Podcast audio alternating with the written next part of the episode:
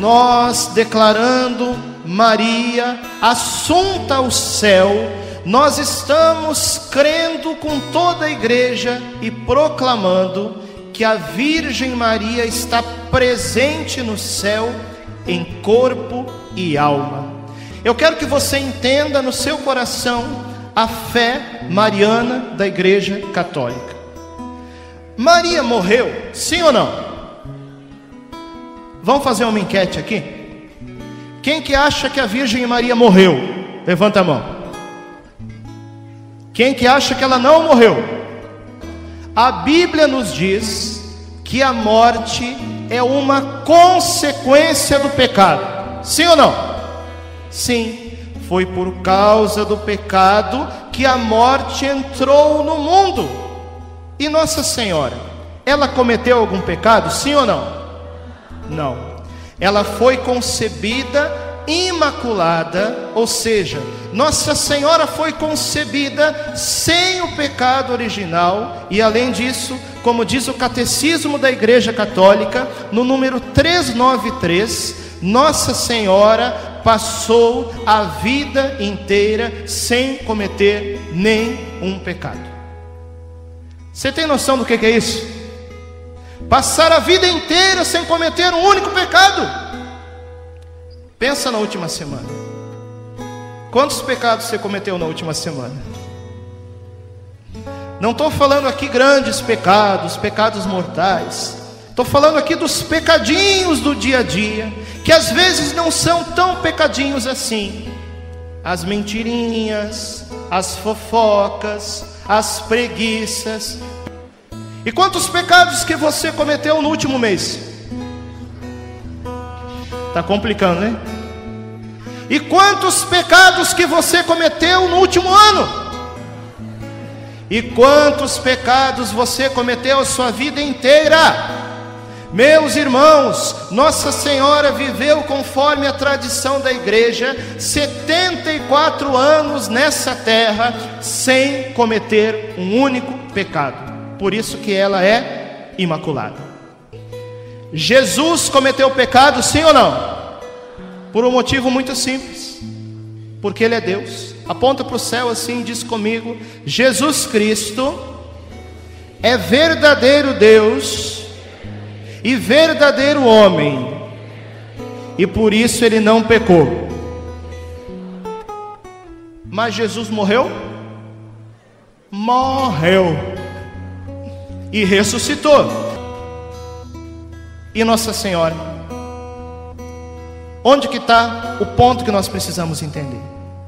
Dizem os santos doutores da igreja, e eu falo aqui de São Luís Maria Grimond de Montfort, que escreveu o Tratado da Verdadeira Devoção à Virgem Maria. Eu falo aqui de Santo Afonso de Ligório, que escreveu um livro chamado Glórias de Maria. Os santos doutores da igreja dizem assim: que Nossa Senhora, para se configurar a tudo aquilo que o Cristo viveu, sim, ela passou por uma morte. Mas veja, a morte de Nossa Senhora, dizem os santos doutores da igreja, foi diferente de todas as outras mortes. Por quê? Porque uma morte geralmente tem algum sofrimento. Sim ou não?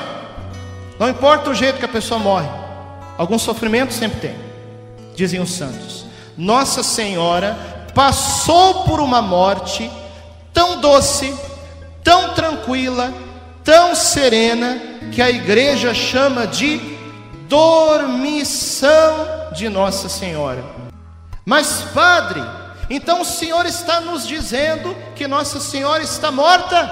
Não! Eu falei para vocês que Nossa Senhora se configurou em tudo aquilo que o seu filho Jesus passou. E se nosso Senhor Jesus Cristo, ao terceiro dia, foi ressuscitado pelo Espírito Santo, como nos diz a carta aos Romanos, no capítulo 8, versículo 11, também Nossa Senhora, que passou por uma morte tão doce, tão suave, chamada de dormição, ela também ressuscitou. E por isso que ela está viva.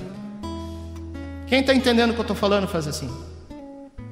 Pelo amor de Deus, Eu não estou aqui de forma alguma negando o dogma da Assunção, muito pelo contrário, eu repito para você: a Virgem Maria é a rainha dos céus, ela é a rainha do universo, ela é a senhora do céu e da terra, e ela está viva, presente no céu em corpo e alma, e presente também em todos os altares, adorando o seu filho. Mas veja, o que os santos doutores da igreja nos falam é que ela passou por uma dormição e ela ressuscitou, por isso que ela está viva.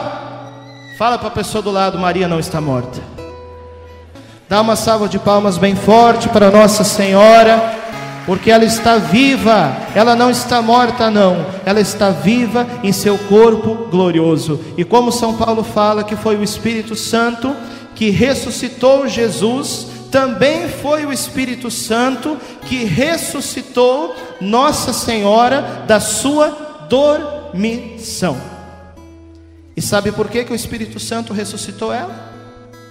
Porque ela viveu durante a sua vida inteira uma relação de intimidade total com o Espírito Santo. O que, que Nossa Senhora viveu com o Espírito Santo? Intimidade total. Fala para a pessoa do lado, intimidade total. Pergunta para a pessoa assim: Você quer ser como Nossa Senhora? Viva então uma intimidade total com o Espírito Santo. Por isso que a igreja diz que Nossa Senhora, ela é chamada de esposa do Espírito Santo. E por isso que nós precisamos compreender que entre a pessoa da Virgem Maria e a pessoa do Espírito Santo existe uma relação de esponsalidade, existe uma relação de intimidade plena. Quem aqui é casado é casada? Levanta a mão. Todas as mulheres casadas, fiquem de mãos levantadas. Você lembra no dia do seu casamento? Olha, eu não sei se você casou de véu, de grinalda, ou se você casou de uma maneira simples. Isso não importa. Mas eu tenho certeza de uma coisa: você, mulher, no dia do seu casamento, procurou se arrumar. Sim ou não? Tanto que demorou cinco horas e meia para se arrumar para o casamento. Já é demorado para se arrumar para vir na igreja. Imagina se arrumar para o seu próprio casamento. Começa a se arrumar dois dias antes marca salão de beleza, compra produto, faz 500 mil vezes a mesma coisa para garantir que na hora do seu casamento você vai estar bonita. Quem aqui passou por essa experiência? Levanta a mão. Por isso que a esposa é aquela que tem a qualidade e a propriedade de atrair o seu esposo. Sim ou não? Todos os homens casados agora levantam a mão. Homens casados. Eu tenho certeza que você, meu irmão, que você, homem casado, você escolheu casar com a sua esposa porque você se sentiu atraído por ela. É verdade ou não é? Repete comigo assim: a esposa é aquela que atrai o esposo. Presta atenção na palavra, não é aquela que trai o esposo. É aquela que atrai o esposo. E se trai, é preciso parar de trair. Mesma coisa eu digo para os maridos. E essa atração que precisa haver entre marido e esposa, em todas as suas dimensões, é algo que precisa ser cultivado dentro do casamento e dentro da família. Mas veja, na origem da esponsalidade, na integralidade da relação humana, sempre precisa existir uma relação de atração. Repete comigo de novo: a esposa é aquela que atrai o seu esposo. Porque Nossa Senhora, ela recebeu do céu a graça de ser envolvida com a sombra do Espírito Santo que gerou Jesus Cristo no seu ventre. Então veja só, se Nossa Senhora é aquela que tem a qualidade e a propriedade de, enquanto esposa, atrair o Espírito Santo, diz São Luís Maria Grimond de Montfort no tratado, sabe o que, que nós precisamos fazer para atrair o Espírito Santo às nossas almas? Nós precisamos nos encher da presença da Virgem Maria, de São Luís no Tratado. Quem aqui deseja ser cheio do Espírito Santo, levanta a mão e diga eu. Quem aqui deseja ser atraído e ter o Espírito Santo atraído ao seu coração, levanta a mão e diga eu.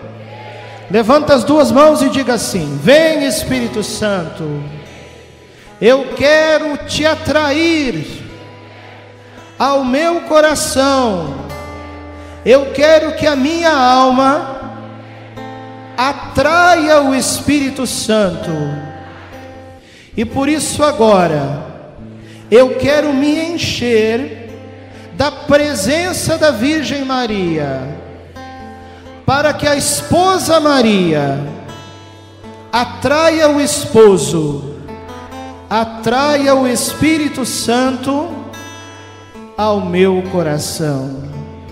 Fala para a pessoa do seu lado, te enche da Virgem Maria, te enche da presença de Maria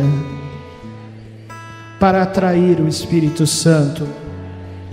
Vamos dar uma salva de palmas ao Espírito Santo, que já começa abundantemente a ser derramado sobre esse lugar, pelas mãos e pela intercessão da Virgem Maria. Pode segurar no tom maior ainda. Eu quero falar para você uma coisa. O primeiro Pentecostes que aconteceu na história, você sabe onde que aconteceu esse Pentecostes? Quem que sabe? o lugar que aconteceu o primeiro Pentecostes. O primeiro Pentecostes não aconteceu na Canção Nova. O primeiro Pentecostes não aconteceu em Duquesne, nos Estados Unidos, onde começou a renovação carismática. E eu digo mais: o primeiro Pentecostes não aconteceu nem mesmo no cenáculo de Jerusalém. Repete comigo assim: o primeiro Pentecostes aconteceu no ventre da Virgem Maria e gerou Jesus Cristo. E o segundo Pentecostes aconteceu aonde? Veja, eu estou aqui perguntando a respeito de Bíblia para você. No capítulo 1 do Evangelho de Lucas acontece o primeiro Pentecostes, no ventre de Maria e gera Jesus Cristo. E o segundo Pentecostes aconteceu quando? Aconteceu logo depois. Qual foi a primeira coisa que Nossa Senhora fez após estar grávida do Espírito Santo? Quem que sabe? Ela foi visitar uma pessoa. Qual o nome dessa pessoa? Santa Isabel, a prima da Virgem Maria. Mas eu pergunto para você uma coisa: o que, que será que Nossa Senhora foi fazer na casa de Santa Isabel? Será que Nossa Senhora Será que a Imaculada, será que a esposa do Espírito Santo, ela foi simplesmente ajudar Isabel a limpar a casa? Sim ou não? Não. Será que ela foi simplesmente ajudar a lavar roupa? Sim ou não? Não. Será que ela foi simplesmente ajudar a arrumar a casa? Sim ou não? Olha, eu acho que ela fez tudo isso também, mas eu digo uma coisa para você: Nossa Senhora não foi na casa de Isabel simplesmente para ajudar nas tarefas domésticas. Nossa Senhora foi na casa de Isabel para batizar Isabel no Espírito Santo. Por isso que bastou Nossa Senhora entrar naquela casa, bastou que Nossa Senhora pisasse naquela casa. Ela não precisou falar nada, ela não precisou nem abrir a boca para rezar. Bastou a presença da vida Virgem Maria, para que Isabel fosse cheia do Espírito Santo e no ventre de Isabel, São João Batista exultasse de alegria. Quando Nossa Senhora entra em um lugar, ela não precisa fazer nada, porque ela está grávida, ela está grávida de Deus, ela é esposa do Espírito Santo, e por isso que a simples presença de Maria em um lugar já é motivo para o Pentecostes acontecer, e por isso eu digo para você: Nossa Senhora está presente aqui, Nossa Senhora está presente aqui agora, e Nossa Senhora vai fazer o Pentecostes acontecer hoje aqui. Levanta a mão e dá um glória a Deus por causa disso. Esse foi o segundo Pentecostes. Ele aconteceu na presença da Virgem Maria e gerou dois santos para a igreja, Isabel e João Batista. terceiro Pentecostes na Bíblia, aí sim, aconteceu num lugar chamado cenáculo. Repete comigo essa palavra. Fala para a pessoa do lado, cenáculo. Fala para a pessoa do seu outro lado, cenáculo. Nossa Senhora ficou no cenáculo durante nove dias, reunida com os apóstolos em oração. Foi a primeira novena na face da terra. Os apóstolos ficaram nove dias rezando para atrair o Espírito Santo. Vocês querem receber o Espírito Santo hoje, sim ou não? Nosso problema é que a gente não quer ficar, às vezes, nem nove minutos rezando. Aí o Espírito Santo não vem. Mas veja, o caminho bíblico, o caminho nos Atos dos Apóstolos para você se encher do Espírito Santo e o Pentecostes, a transformação acontecer no seu coração, são dois caminhos. Repete comigo: perseverar na oração e perseverar com Nossa Senhora. Fala para a pessoa do lado: persevera na oração, persevera com Nossa Senhora. Deixa Nossa Senhora entrar na sua casa para batizar você, para batizar os seus filhos, para batizar o seu marido, para batizar sua esposa, para batizar a sua família, para batizar a nossa família no Espírito Santo. Deixa Nossa Senhora entrar, fala com força, para que aconteça o Pentecostes na tua casa. E aí tem um quarto Pentecostes que precisa acontecer. Sabe qual que é esse quarto Pentecostes? É nós. Fala para a pessoa do lado, é nós na fita. E eu vou explicar para você como que vai acontecer esse Pentecostes. Evangelho de João, capítulo 3, nos fala de um homem chamado Nicodemos, e Jesus falou para Nicodemos assim: para entrar no reino dos céus é preciso nascer de novo. Mas aí Nicodemos fez uma pergunta para Jesus. Sabe o que que Nicodemos perguntou para Jesus? Jesus, para nascer de novo, eu preciso entrar no ventre da minha mãe? Eu fico imaginando a cena. E ele ficou pensando assim: como que eu posso, desse tamanho que eu tenho, como que eu posso, dessa altura que eu sou, entrar de novo no ventre da minha mãe? Mães aqui levantem a mão, por favor. Todas as mães. Qual que é o tamanho de uma criança recém-nascida? Faz para mim. É pequenininha, né? Agora faz o tamanho que você é hoje. Grande. Dá para entrar de novo no ventre da mãe, sim ou não? Nicodemos perguntou para Jesus: Como que eu posso entrar no ventre da minha mãe? É preciso que eu faça isso? Detalhe: Jesus não respondeu. Jesus não falou que não precisa entrar no ventre da mãe. Ele não respondeu. Existe um mistério nisso. Hoje, na hora do almoço, eu fui visitar a família da Rosinha. Onde que está a Rosinha? Está ali atrás. Nosso pregador Jorjão estava lá também.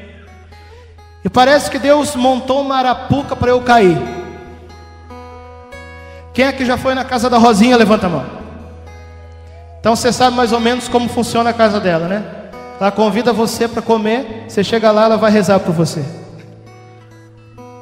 Cheguei lá, Jorjão pegou o violão, começamos a rezar. Aí daqui a pouco, Jorjão falou em nome de Deus. Padre, esse momento de oração Deus preparou para você. O Jorjão não sabe como que está o meu coração, porque ele não convive comigo no dia a dia. Eu acompanho ele pelo Instagram, ele me acompanha também, mas a gente não convive. Quem convive comigo sabe o quanto meu coração está machucado pela minha saída dessa paróquia. E por isso Jorjão, sem saber de nada, ele disse para mim: Padre, Deus preparou esse momento de oração para você. Aí a Rosinha olhou para mim e falou assim: Padre, Deus está me revelando que nesse momento você está nascendo de novo. Palavra do Evangelho, sim, está se cumprindo hoje na sua vida e você está nascendo de novo. E eu quero proclamar essa graça também sobre essa igreja que aqui está. Esse novo nascimento, Rosinha, não é só para mim, não. Esse novo nascimento para acontecer aqui hoje nessa igreja aqui reunida. Por isso que eu digo para você: vocês estão nascendo de novo. E aí a Rosinha me falou: Padre, para você nascer de novo, você tem que entrar no ventre de Nossa Senhora, porque ela vai te gerar ela vai te fazer nascer de novo, para aquilo que Deus quer que você seja agora na rádio, e sabe-se lá onde, para onde Deus vai te levar. Mas você, Padre, a Rosinha me dizia, você vai nascer de novo, porque Nossa Senhora, como um bebezinho, ela vai te gerar no seu ventre. Jesus não disse que não precisa entrar no ventre da mãe para nascer de novo, precisa, só que não é sua mãe que dá terra, é a mãezinha do céu para se nascer de novo, para se nascer do alto, é preciso entrar no ventre de Nossa Senhora, é preciso entrar no coração de Nossa Senhora, para que ela possa gerar em nós um homem novo e uma mulher nova. Você deseja ser um homem e uma mulher nova, sim ou não? Qual que é o caminho para isso? Entra no coração imaculado da Virgem Maria, que é o cenáculo do novo Pentecostes. Repete comigo assim: o quarto Pentecostes acontece no coração de Maria e gera a igreja e nos gera. Fala para a pessoa do lado, calma que não acabou. Fala para a pessoa do lado, calma que tem mais graças. E por último, eu quero falar aqui de um quinto Pentecostes que precisa acontecer. A palavra de Deus no Antigo Testamento nos fala no livro de Joel. Eu faço questão de encerrar essa homilia com essa palavra, que é uma palavra forte. Joel capítulo 3, versículo de 1 em diante, diz assim: Acontecerá que derramarei meu espírito sobre todo o seu ser vivo. Vossos filhos e vossas filhas profetizarão e vossos anciãos terão sonhos, e vossos jovens terão visões. Naqueles dias derramarei também o meu espírito sobre os escravos e as escravas. Farei aparecer prodígios no céu e na terra, sangue, fogo e turbilhões de fumo. E aí Deus diz: Derramarei o meu espírito sobre os escravos e as escravas. Quem que eram aqueles que no Antigo Testamento eram escravos e escravas? Eram aqueles que serviam os reis. Mas veja só, na teologia do Antigo Testamento, servir a um rei era uma imagem espiritual do que significa servir ao Rei dos Reis, que é nosso Senhor Jesus Cristo. Por isso, vamos entender essa palavra de maneira espiritual. O profeta Joel não está falando aqui simplesmente de homens e mulheres que servem reis, mas está falando aqui daqueles que servem e que se declaram escravos de Deus, como Nossa Senhora disse Eis aqui a escrava do Senhor. Se nós traduzirmos na tradução literal mais acertada, Nossa Senhora não falou aqui eis a serva do Senhor. Ela disse eis a escrava. Por quê? Primeiro porque naquela época de São Luís no tratado não existia servo, existia somente escravo. E segundo, porque Nossa Senhora, ela não queria se entregar a Deus pela metade. O servo tem direito a férias, e Nossa Senhora não queria tirar férias de Deus. O servo, ele tem direito a salário, e Nossa Senhora não se entregou a Deus para receber recompensa, ela se entregou a Deus por amor. Nossa Senhora se declarou a escrava do Senhor, a escrava por amor, por quê? Porque ela tinha o coração apaixonado por Deus, ela era uma jovem de 13 a 16 anos, e o jovem tem a qualidade de se apaixonar, sim ou não? Quem aqui é jovem? Levanta a mão. Jovem se apaixona fácil, né? Seja por alguém, seja por um time de futebol, pelo internacional, por exemplo, seja por uma banda, por um grupo, ou seja por Deus. Nossa Senhora, ela tem o coração apaixonado por Deus, e por isso ela se disse: Eis aqui a escrava do Senhor. Convide a pessoa do seu lado, eu quero te convidar a se apaixonar por Deus. Eu quero falar uma coisa para você. Eu vejo na igreja, eu vejo muitas pessoas sábias, eu vejo muitas pessoas doutas, eu vejo muitas pessoas que têm sabedoria, mas eu vejo na igreja poucas pessoas apaixonadas por Deus. Por isso que o Pentecostes não acontece. Se você deseja o Espírito Santo, Tenha a coragem de se apaixonar por Deus, tenha a coragem de se entregar por amor, assim como Nossa Senhora que disse: Eis aqui a escrava do Senhor. E por isso, repete comigo assim: o quinto Pentecostes acontece sobre os escravos por amor. E aí diz o profeta Joel: para quê? Para preparar a volta gloriosa de nosso Senhor Jesus Cristo. É por isso que nós estamos aqui, porque Jesus está com o pé na nuvem, pronto para voltar. Muita gente tem medo de falar da volta de Jesus, né? Quem é que gosta de futebol? Levanta a mão. Quem que torce para o time de Jesus Cristo? Levanta a mão e diga eu. Aplaude bem forte o time de Jesus Cristo, que esse time nunca perde. Se o seu time está ganhando, você deseja que o jogo acabe, sim ou não? Sim. Para quê? Para comemorar. Para colocar a mão na taça. E se seu time está perdendo? Você quer que o jogo termine? Você até reza, pelo amor de Deus, Senhor, não deixa o juiz apitar, que eu não quero ver meu time perder.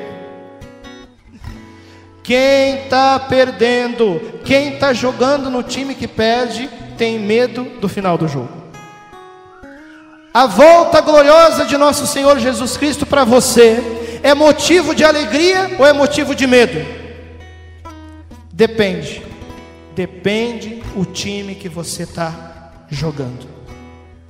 Se você está jogando no time de Jesus Cristo, se você está firme com Jesus, firme na palavra, firme na igreja, firme na Eucaristia, firme com Nossa Senhora, não tenha medo, porque na hora que o juiz supremo apitar e o anjo no céu tocar a trombeta, você vai colocar a mão na taça e receber uma coroa de glória das mãos do próprio Senhor Jesus Cristo.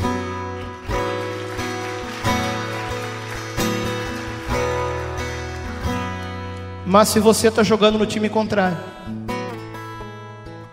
se você está jogando no time do pecado, se você está jogando no time da traição, se você está jogando no time da apostasia da fé, eu tenho uma boa notícia para você. Ainda tem tempo de mudar de lado. Fala para a pessoa do seu lado, ainda tem tempo de mudar de lado. Fala para a pessoa do seu outro lado, ainda tem tempo de mudar de lado. Toca no seu coração e diga: Por isso hoje, eu quero ser um homem novo. Eu quero ser uma mulher nova. Eu quero entrar no ventre de Nossa Senhora para ser gerado por Maria, para ser batizado no Espírito Santo e para fazer parte dessa geração mariana e desse povo preparado para acolher o Senhor Jesus Cristo na sua glória. Dá uma salva de palmas para o Espírito Santo. Convide a pessoa do seu lado, vamos orar juntos. Vai ficando de pé. Coloca a mão no seu coração. Em verdade, em verdade te digo: quem não nascer de novo, não poderá ver o reino de Deus. Feche seus olhos e bem devagarinho vamos cantar isso.